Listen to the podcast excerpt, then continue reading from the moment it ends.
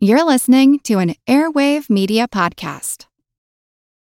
For the ones who work hard to ensure their crew can always go the extra mile, and the ones who get in early so everyone can go home on time, there's Grainger, offering professional grade supplies backed by product experts so you can quickly and easily find what you need. Plus, you can count on access to a committed team ready to go the extra mile for you.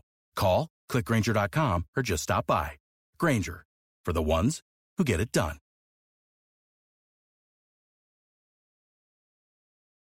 Today, a close up look at a coral reef. I'm Jim Metzner, and this is the pulse of the planet.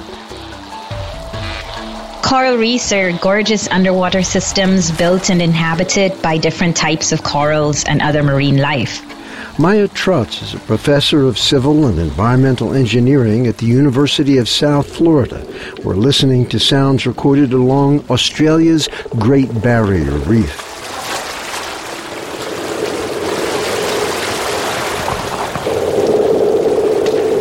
Corals themselves are, are animals, they are invertebrates.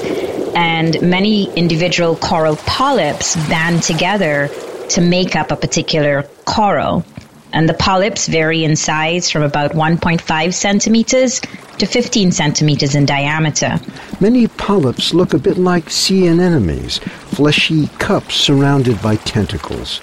While some polyps eat small marine life, most derive their energy from algae known as zooxanthellae. And these are algae that actually live inside this polyp's body.